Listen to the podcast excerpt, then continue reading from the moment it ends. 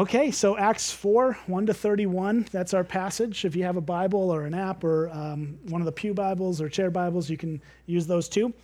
Um, here's what we've seen so far in Acts. We're, we're about six weeks into the series. We've, we've got nowhere close to the end. Uh, we're still very much at the beginning here, but what we've seen so far is just this remarkable upward trajectory. Everything from Acts chapter 1 to Acts chapter 3 looks great for the local church, uh, for, the, for the church being spread out, the message of Jesus going forward. Everything's going well, right? Jesus in chapter 1 tells his disciples that he's going to send them out as his witnesses, starting in Jerusalem, going out to Judea, to Samaria, and then to the ends of the earth. And that is the trajectory of the book of Acts. That's how Luke organizes this account of, of the church's history. Acts covers about 30 years of the, the church moving outward. And uh, that's, the, that's the trajectory it goes from Jerusalem, Judea, Samaria, and then from chapter 9 to the end is getting to the ends of the earth, which ends up being Rome uh, at the end of the book. Spoiler alert if you haven't read the book yet. Um, but we're getting, we're going to see all that as we go through this. However, uh, Jesus tells them they're going to do this. Then he ascends into heaven and promises that he's going to send the Spirit of God to empower them for this mission. So, chapter two, that's what happens. The Holy Spirit comes down, uh, descends upon his, his followers, his believers, empowering them for the mission that he has given them. And then that's basically chapter two. The, the bottom half of chapter two shows us the community of faith that God is building through the Spirit of God, how the people in the early church were committed to the apostles' teaching, to prayer, to fellowship, and to radical generosity. And we kind of walked through all that a couple weeks back. And then chapter three, we see this miracle happen that creates quite a stir in the city of Jerusalem. And John and Peter are going up to the temple. They see a guy who's been uh, crippled there, sitting, begging for money.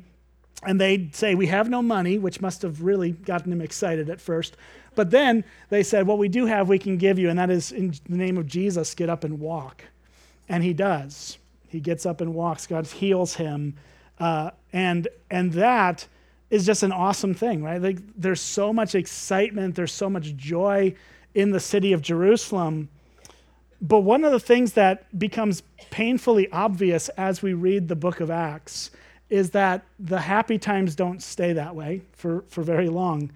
Um, in fact, if we read the whole Bible, we know that followers of Jesus are not promised a comfortable life. And in fact, as followers of Jesus, we face opposition often to that. We know that that has happened uh, long before our time. We know that it happens to certain degrees in our time and it's going to continue to happen until Jesus comes back in glory. But we don't see much of that opposition in the first three chapters. What we see it in chapter four, though, is that some people are pretty unhappy about this Jesus thing. And that's going to start to become kind of a theme throughout the book of Acts. We're going to see this quite a bit as we work through Acts, is that people as much as there's an amazing reaction towards Jesus, and in fact, the gospel continues to grow and grow and grow, there's also the counter response. And the counter response is typically brought about by the leadership of the Jews in this case, and then going out the leadership of different cities as Paul goes into them. But uh, the gospel starts to shake things up, and that doesn't make everybody happy. So that's where we're actually going today. So welcome to church. You're going to get to see the, the sad part of the story. But not really. This is actually a pretty tame story by comparison to some other ones we'll look at. But here's, here's what we're going to get into. Verse 1, uh, I'm just going to read a little bit. We'll stop and talk as we, as we need to. Um, but if we look at chapter 4, it says this And as they were speaking to the people, so they, in the context of the story, is John and Peter, Peter and John, in Jerusalem by the temple after they healed this man who had been uh, paralyzed in some way or disabled in some way. They healed him, and now they're preaching, right? We saw the last half of chapter 3 is Peter's message about Jesus to the crowds that were gathered.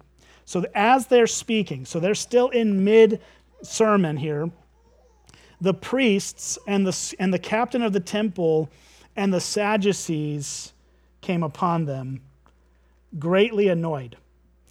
because they were teaching the people and proclaiming in Jesus the resurrection from the dead. So we're just reading the story, right? This is what's happening. They're preaching, they're proclaiming Jesus. Some guys show up and they're annoyed. They're greatly annoyed, is, is how Luke describes it. And the group of people that show up are the priests. So these would be the guys that run the temple complex, organize all the sacrificial system, are very important in their, in their religious role for the people of Israel. The captain of the temple, he shows up. He's, he's basically the chief of security, more or less, for the, for the temple complex. You have a lot of people showing up. You need security. So the captain gets to be the guy who runs the security team. And then the Sadducees.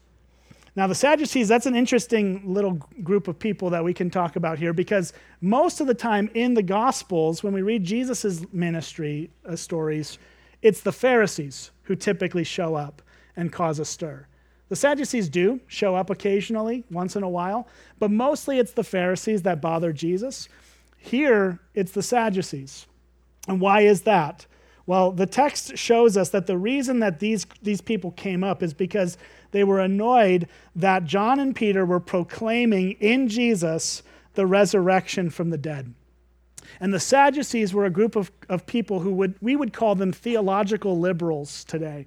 They didn't believe in miracles.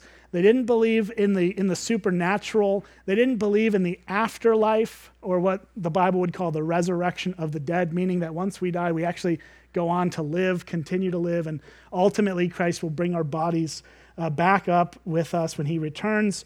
Um, but the Sadducees didn't believe in any of it. The Pharisees did. The, the Sadducees did not. So, uh, the way that I was taught in Sunday school to remember this is that the Pharisees are not fair, you see, because they keep adding rules to everybody. And the Sadducees are sad, you see, because they don't believe in an afterlife. Um, and they are. They're, they're, you like that, Chris? You like that? You can use that at Kids Club next week. Um, so they're sad because they don't believe.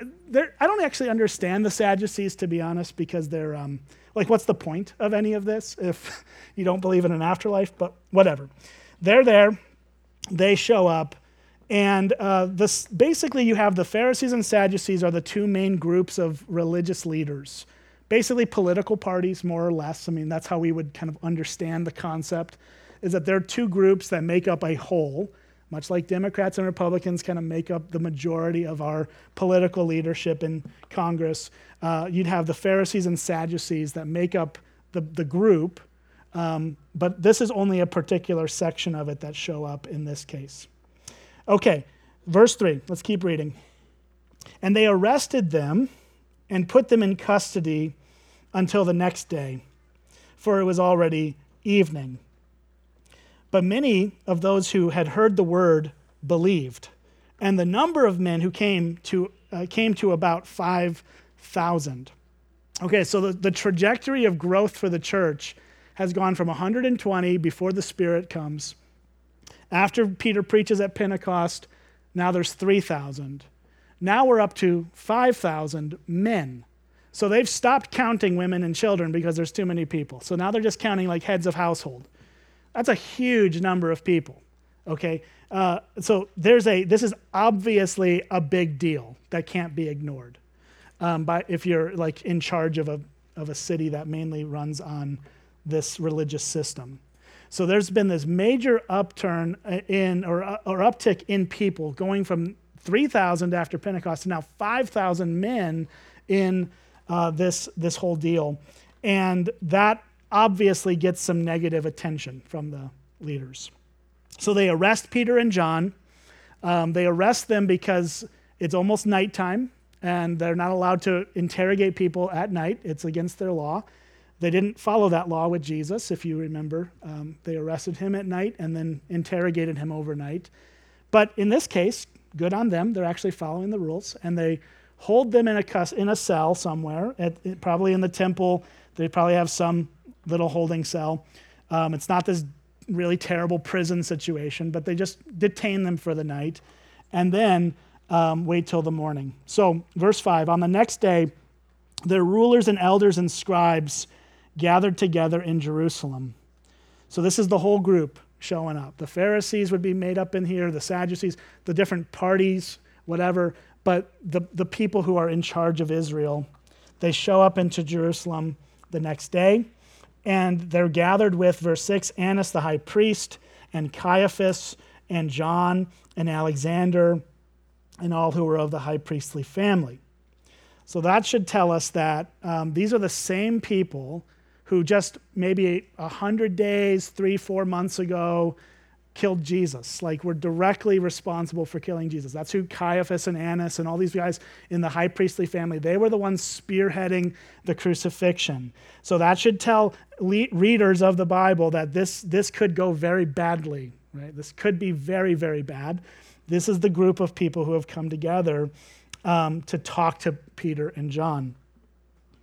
And says, verse 7 when they had set them in the midst, they brought them in and they put them in the middle of this they inquired, By what power or by what name did you do this?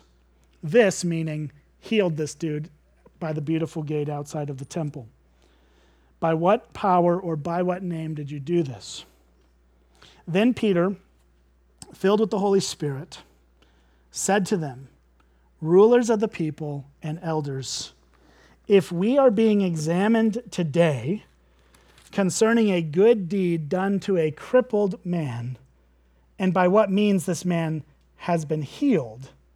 Let it be known to all of you and to all the people of Israel that by the name of Jesus Christ of Nazareth, whom you crucified, whom God raised from the dead, by him this man is standing before you well.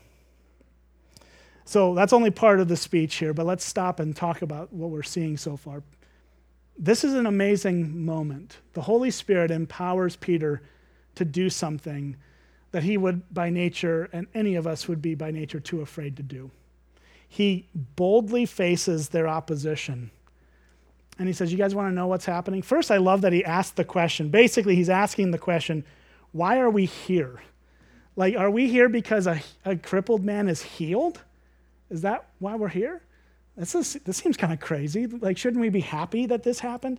It's, it's very remarkably close to what, what Jesus had with the Pharisees after Jesus healed a man on the Sabbath day. And they, they got all mad at him because he healed a man on the Sabbath day. He did that actually a bunch of times just to make them angry, and it's awesome. Um, he was just like, I'll just wait till the Sabbath just to do this, just to tick you people off. But, but the Pharisees aren't fair, you see. So that's, that's why it all happened. All right. I'm going to keep going back to it, Chris, just because you made that, that scoff. All right.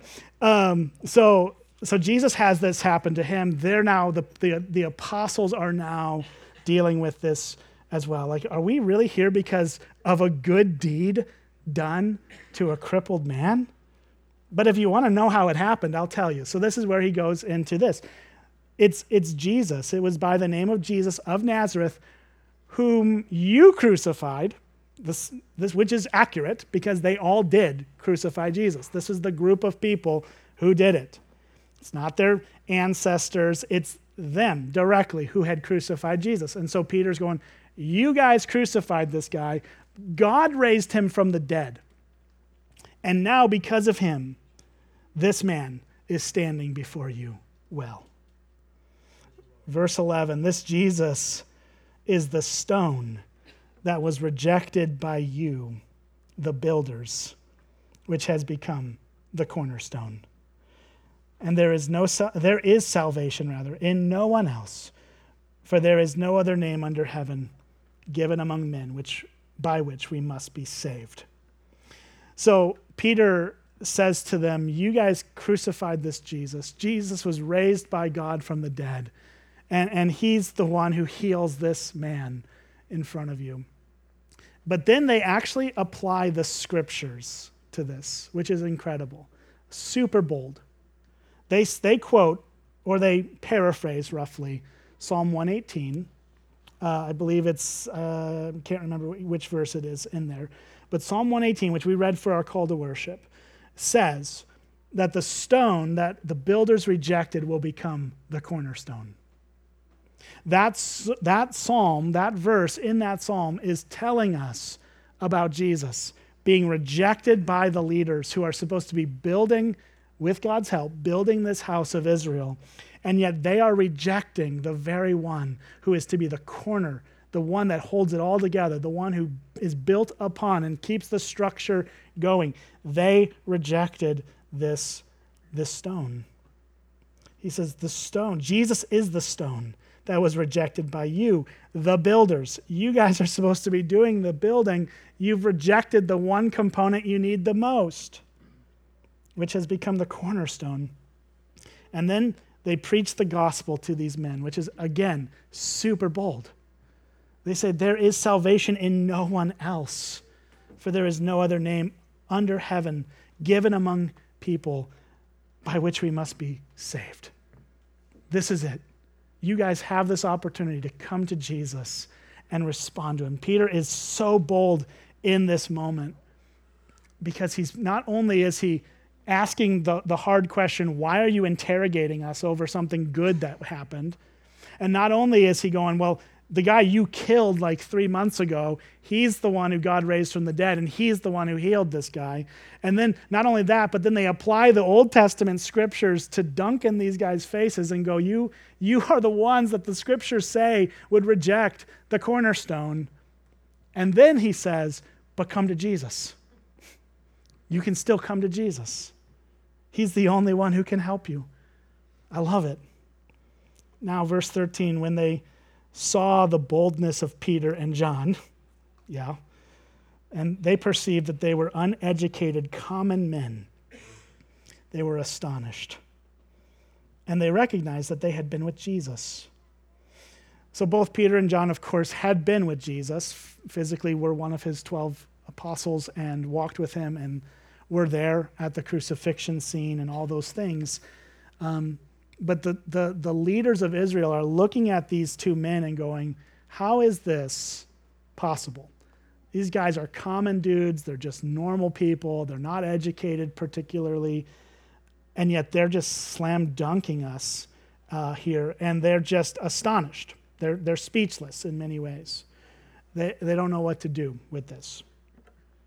So, verse 14 says, I like this little detail Luke gives us. He says, But seeing the man who was healed standing beside them, they had nothing to say in opposition.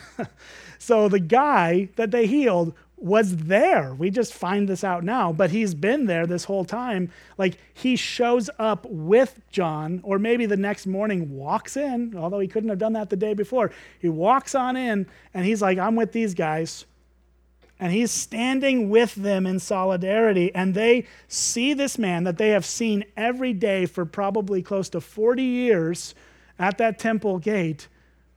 And they're going, We can't, we can't say anything about this. This is like it's in front of us. The, the, the presence of God's work is right there. They have nothing to say in opposition. This is very similar to what happens in John chapter 9 with Jesus healing a man who had been born blind. Where the, Jesus actually disappears from the story after the miracle, but the, the Pharisees drag this blind guy into be interrogated and like, how have you see? How can you see now? And he's going, I don't know. I, this guy told me to do this, and I can see, right? But it, but as that story goes on, this guy, this blind man who had been healed, is more and more bold, emboldened to go, oh, it's Jesus who did this for me. You guys, do you guys want to worship him too? you know? And that's basically what's happening here is this guy who is healed is like, I'm standing with Peter and John. They did the work of God in my life, and I'm with them. And so the Pharisees, Sadducees, this whole group of leaders have nothing to say. So, verse 15, when they had commanded them to leave the council, so they kick them out for a bit, they confer with one another saying, What shall we do with these men? For that a notable sign has been performed through them is evident to all the inhabitants of Jerusalem, and we cannot deny it. But in order that it may spread no further among the people, let us warn them to speak no more to anyone in this name, in the name of Jesus. So, this is the only thing they can come up with. They kick these guys out of the meeting the whole group kind of confers together. They talk it out. They're trying to figure out how to spin it because they are politicians, after all. That's what politicians do, they spin things. They're like, how do we make this happen so that it doesn't keep getting more people to follow Jesus? We can't deny that it happened. It's obvious to everybody that it happened. Um, so all we can really come up with is to tell these dudes to be quiet and to stop talking about Jesus. So, verse 17, uh, excuse me, 18, they called them in and charged them not to speak or teach at all in the name of Jesus. But Peter and John answered them Whether it is right in the sight of God to listen to you rather than to God, you must judge. For we cannot but speak of what we have seen and heard. Uh, so, real, real quickly, how they answer is no, we're not going to listen to you. We're not going to do that. And, and the reason that they go there is because they're like, you guys are telling us to do something that God told us to do. So, why are they saying here that God told them to do this? Well, it's because Jesus told them to do this, and Jesus is God, right? So, Jesus being God tells the disciples, You're going to be my witnesses. And that's what you're called. That's, that's what you're called to do, to go and make disciples and to make more people understand who I am. And so they're going off those orders, and now they've got these other orders from the, from the human leaders of Israel saying the exact opposite thing, which is don't talk about Jesus. And they're going, we can't do that. And they actually throw it in their, their court at first. They say, whether it's right in the sight of God to listen to you rather than to listen to God, you get to judge. So, in other words, he's, they're basically saying, uh, yeah, so if God says something and you say the opposite, who should we listen to? They're just using that logic there. And, and then they say, we cannot but speak. In other words, we can only speak of what we have seen and heard. So they say, no. Now, this, this leads to an interesting little side note here. Um, how do we, as Christians unpack this in a uh, in light of the rest of Scripture, right? That teaches us, and so much of Scripture teaches us that we are to respond to our leaders and our authorities. We have Romans 13 uh, as a great example. We've got many others. There's, there's passages in Titus and, and Timothy as well that tell us as Christians to follow our leaders. And yet, here, these guys are deliberately not following their leaders. And I think you, you probably know the answer. It's already clearly there. But what, what we're seeing here, and I think it's worth noting, is that there is such a thing as authority in the world. I know as an individual Americans, we, we don't like the idea of authority, and that's okay, like, um, whatever. But we do have to acknowledge that authority does exist on various levels. And I think we all understand that intuitively. Um, but just let me give you some biblical categories. We see uh, the, the call for husbands to lovingly, in a Christ centered way, lead in their marriage. That's Ephesians 5. We see parents, Ephesians 6, being called to lovingly lead their children. We see elders called to lovingly lead their congregations in the local church. We see employers called to lovingly lead their employees and governments are called to lead their citizens. So we have this biblical structure of leadership in the world in various facets of life. But here we see Peter and John looking at the authority that is theirs, their governing authority, and saying, no. So this leads to a great question where do we draw the line? And the line is clearly what they're saying. When, when what we're being told to do goes against what God tells us to do, we listen to God and not to them. That's not complicated. Right? And, and in fact, in the next passage that we're going to look at, we, we're going to see an example, a clear example of where a wife should not have submitted to her husband because the husband was leading her into sin.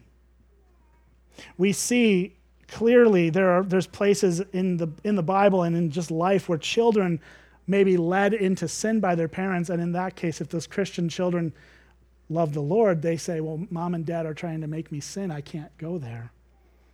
Right? We see that obviously in the context of eldership too. If elders are leading a church into a sinful place, like standing up and saying the Bible's not true, don't listen to it anymore, um, or something like that, then that's where we all duck out, right? We go, ah, we'll find some other place to go.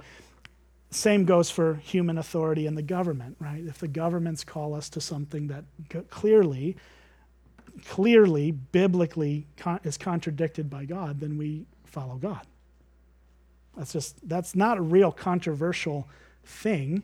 It's just how it's always been for forever. And we see it in this, in this example here. So the, the, the apostles are saying no because God told us to speak. You're telling us not to speak. We're going to listen to God in this case. All right. So, verse 21 when they had further threatened them and let them go, finding no way to punish them because of the people, for they were all praising God for what had happened because the, the man on whom the sign of healing was performed was more than 40 years old. So these guys who are running the nation of Israel are going, We're going to threaten you some more because you're saying no to us. We're not told exactly what those threats entailed specifically. Probably, if we catch you doing this, again, we're going to beat you up or, or it's going to be much, much worse for you but they just threaten them and then let them go because there's nothing that they can point to to punish these guys. And the reason that they can't punish these guys is because of the people. The people were praising God for what had happened. And so the Pharisees and the Sadducees and the whole council are they're they're very good politicians. They know what to do to keep their power. And so they're like, eh, the temperature is not right for us to beat these guys up. So how about we just let them go, let it cool off. We'll see what happens. Okay. So that's where that's where we see them being let go. Now, verse 23, we got we got to get to verse 31. When they were released, they went to their friends. That's Peter and John. And they reported what the chief priests and elders had said to them. And when they heard it, they lifted up their voices together to God and said, Sovereign Lord, who made the heavens and the earth and the sea and everything in them, who through the mouth of our father David, your servant, said by the Holy Spirit, Why did the Gentiles rage and the peoples plot in vain? The kings of the earth set themselves, and the rulers were gathered together against the Lord and against his anointed. For truly in this city there were gathered together against your holy servant Jesus, whom you anointed both Herod and Pontius Pilate, along with the Gentiles and the peoples of Israel, to do whatever your hand and your plan had predestined to take place.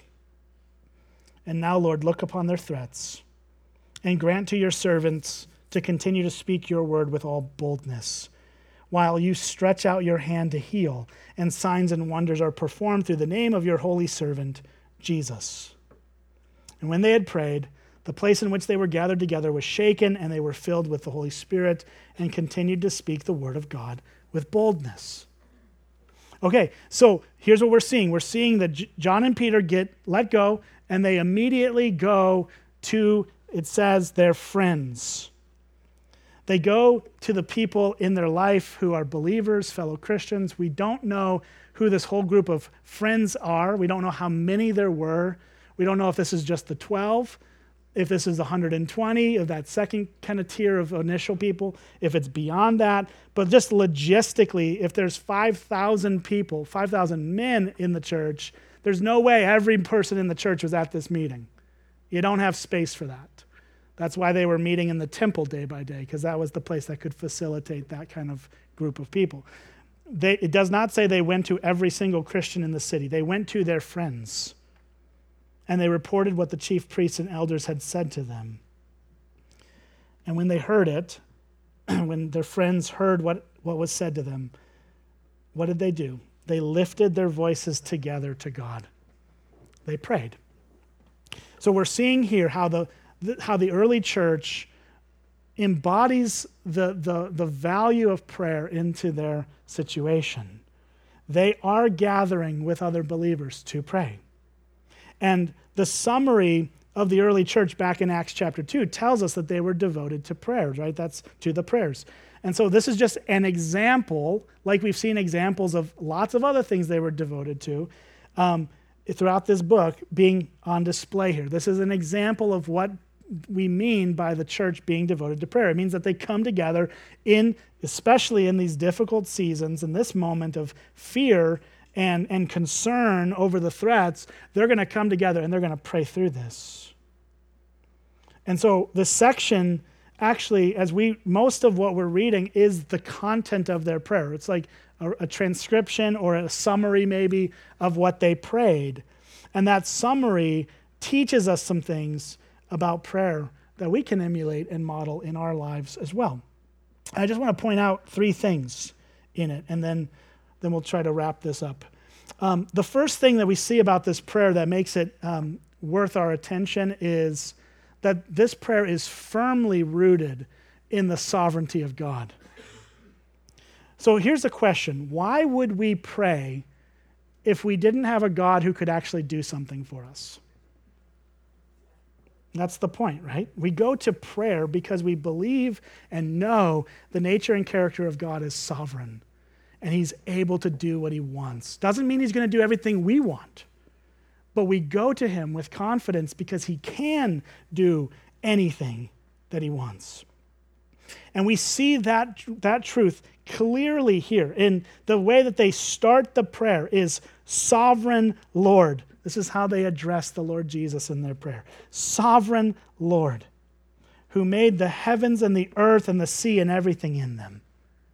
That God is sovereign over all. That word sovereign just means he can do anything he wants. He's completely in power, completely in control. He does anything he wants, and he made everything we have on this in, in this universe the heavens, the earth, the sea, everything that's in them. Their prayer is anchored and rooted in the sovereignty of God. And our prayers ought to be anchored there too. Otherwise, what's the point? Right? We, we pray to a God who is more powerful than us, who has more knowledge than us, who actually knows the end from the beginning, who, can, who, can, who has not only knows it, but has set it into, into existence and is directing it through his sovereign hand. And that's who we go to pray to, as they did. The second thing I want to point out here is that their prayer is aligned with God's word. Look at what they do. Verse 25 and 26. Who, God, through the mouth of our father David, your servant, said by the Holy Spirit, why did, why did the Gentiles rage and the peoples plot in vain? The kings of the earth set themselves, and the rulers were gathered together against the Lord and against his anointed. They pray as a congregation, as a group, as a group of friends. They are praying through Psalm 2, 1 to 2. That's where the quotation that they pull out is. God said these words through the mouth of their father David, God's servant, by the Holy Spirit. So God is the one saying this, but he's using David as the human agency to say it. That's what the whole Bible is, okay? God's word through human beings. God used human beings to write these words. He didn't dictate everything. He used their personalities, he used their situations, he used their writing styles, but he's the one who's guiding and directing every word through the Spirit. And they acknowledge that, and they're praying in alignment with God's word right? They're going, Psalm 2, 1 to 2 says that the, the nations are going to rage, the people are going to plot in vain, mean, in meaninglessness. The kings of the earth are going to set themselves against the rulers. Who, uh, or, and the rulers are going to be gathered together against the Lord, rather, and against his anointed, his Messiah. And then they go, Oh, that psalm says that. And that's exactly what happened because in this city there were gathered together against Jesus, whom you anointed, Herod and Pontius Pilate. So those are kings, essentially.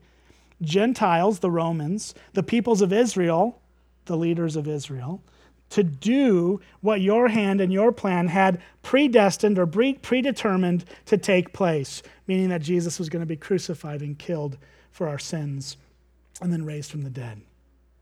And if you continue to read Psalm 2, that's where the psalm goes. It goes from, yes, the Messiah, the anointed one, is going to be applauded against and, and struck down, but ultimately is going to be victorious. So they're praying in alignment with the Word of God. They knew the Psalms. They knew the Psalm, this Psalm in particular, was about Jesus. And so they applied that as they prayed. So that's the second thing we can learn from is that as we pray, it's a whole it's really easy to pray ping-ponging prayers of just wherever our thoughts are. And that's okay in, in moments and, and in times of crisis and all those things. Like, sure, there's nothing wrong with praying in the moment as things come into your life. However, I would, I would argue that it's better in the long run for us to pray through Scripture because we're hearing what God actually says about things and then praying in alignment with it.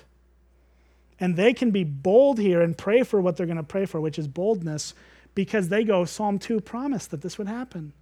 So now we can be bold because Psalm 2 assures us that this is all in God's hands. Let's not be so freaked out.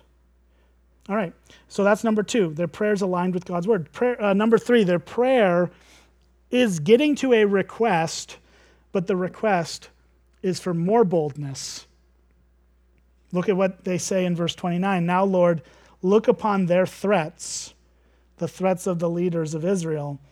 Look at those threats and grant or give to your servants to continue to speak your word with all boldness while you stretch out your hand and heal and do all these amazing things. Give us boldness while you're working and, and help us in this. Their prayer is requesting more boldness. Notice what it's not asking for it's not asking for protection, which is really remarkable considering that these guys just got arrested and then interrogated by the people who killed Jesus. You would think that that would be kind of first was protect us from this. That's not what they request. Now, I want to be clear here. Clear here. It's not wrong to pray for protection. Okay? Uh, the Psalms tell us, give us lots of examples of praying for protection. It's not inherently wrong to pray for protection in, in moments. It's not wrong to pray for what our daily needs are. Jesus tells us, as he teaches us to pray, to ask for our daily bread. Those are not bad categories. This is just a specific prayer in a specific context for their situation. But I think what it is wrong for us is it's not wrong to pray for protection unless we're only praying for protection. We need to pray for boldness too. We, we need to pray for both of these things. And I think it's actually really sad. Looking at my own life here, I'm just looking at myself. I'm not blaming anyone here. But for moving from first century Christianity to 21st century Christianity, this has almost completely flipped. Completely. It's like we, I have not heard anyone myself included, pray for boldness in a long time. But what I hear all the time is keep us safe, give us comfort, give us protection, make us secure. Are those things wrong to pray for? No. But if there's a lost and dying world out there with people in need of Jesus, I think we might need a little boldness too. And that's what the disciples saw. They saw the mission the mission is the mission to make Jesus known in the world, and they were praying at all costs to be bold to bring that mission about. I think we do need to take a look at ourselves in that. Not saying that we, we have to just pray that we get you know, slaughtered in the streets or something, right? We're not praying for that, but we, are, we ought to pray for, for God to empower us and help us to do what we need to do. So as we've as we've seen, that is the model of their prayer. As they pray in light of God's sovereignty, they pray uh, with with the um, with the scriptures in view, and they pray for more boldness to accomplish what they want to do. And I want to just take us very quickly to 1 Peter 3 because I think Peter, being kind of the centerpiece of this story, has a lot of interesting insight to give us as he writes another letter or writes a letter. He's acts as just being written about the events. But as Peter writes a letter to a church to help them, this is probably 25 to 30 years after Acts chapter 4 that Peter writes these words. I think the insight he gives us, being the center of this story and experiencing what he experiences, can really help us. So he says this, verse uh, chapter 3 of 1 Peter, verse 13. Now, who is there to harm you if you are zealous for what is good? Which is an interesting question because that's literally what happened to him in Acts 4. He was zealous for what was good, and he was still dragged in front of these people. But even if you should suffer for righteousness' sake, which he was, you will be blessed. Have no fear of them, nor be troubled but in your hearts always honor Christ the Lord as holy. Always being prepared to make a defense or and, and that's that's the word that comes from the Greek word apologia, which, which is where we get apologetics from. And so the idea is to have an answer. And some translations choose that route to have an answer or a defense to anyone who asks you for a reason for the hope that is in you. Yet do so with gentleness and respect. Gentleness and respect. That is not just a throwaway, that's intentional. Because you're not going to be heard if you don't have gentleness and respect as you address your beliefs. Having a good conscience so that you so that when you are slandered, those who revile your good behavior in Christ will be put to shame. For it is better to suffer for doing good, if that should be God's will, than for doing evil for Christ also suffered once for sin, the righteous for the unrighteous, that he might bring us to God, being put to death in the flesh, but made alive in the spirit. Paul, Peter's point here is this that our, our suffering can happen whether we're pursuing righteousness or not, but when that suffering comes, we are not alone in it because Christ also suffered once for all, the righteous for the unrighteous, to bring us to God. And I think that so many times we fear suffering when in fact it's what God uses in our lives to help us be a witness to those lost and to be sanctified in the process. So I'm not saying we should pray that suffering comes, of course not. I think that would be kind of crazy, and it's that would be sadistic, right? Um, you, heard, you may have heard of Christian hedonism by John Piper. No one's ever heard of Christian sadism. Okay, we don't go that route. But but to pray for God to use what comes, even if that suffering seems unwarranted, because Jesus suffered for us and with us, we can be bold in the face of it. And that's what we're seeing the apostles go, is their boldness in the face of threat because they know Jesus is with them. And they know, they know that Jesus loves them and that he has a mission for them to accomplish, and he's going to let them accomplish it in his way and his time. And it's true for you and me. We still have the same spirit among us. We have the same Lord who saved us and died for us. And so we should pray and ask the Lord for help to be bold, to speak his word as the opportunity comes. We don't have to be ridiculous. We don't have to be obnoxious. But when we are asked, we should have a response and be bold with that response. That's, the, that's what Peter gives, gets us to in his letter. That's what we see modeled in the book of Acts. So I just wanted to leave it, leave it with this. Let's not be so afraid. Whatever it comes, God's in control, and he has a plan for his church to make him known throughout the world. And we get to be a small part of that. And we get to celebrate in it. Even as things may come and backlash may fall on us, we get to be with Jesus and on mission with him. Okay, let me pray.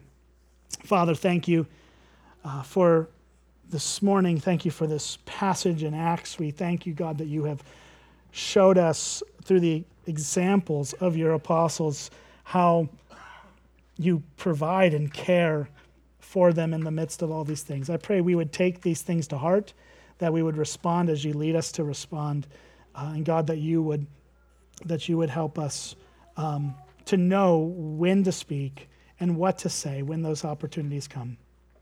I pray now that as we respond in our singing and our partaking of the Lord's Supper, that we would be uh, just moved to worship you with glad and joyful hearts today and that we would remember that you died once for all the righteous for the unrighteous, to bring us to God. And help us to celebrate that truth today. In Jesus' name, amen.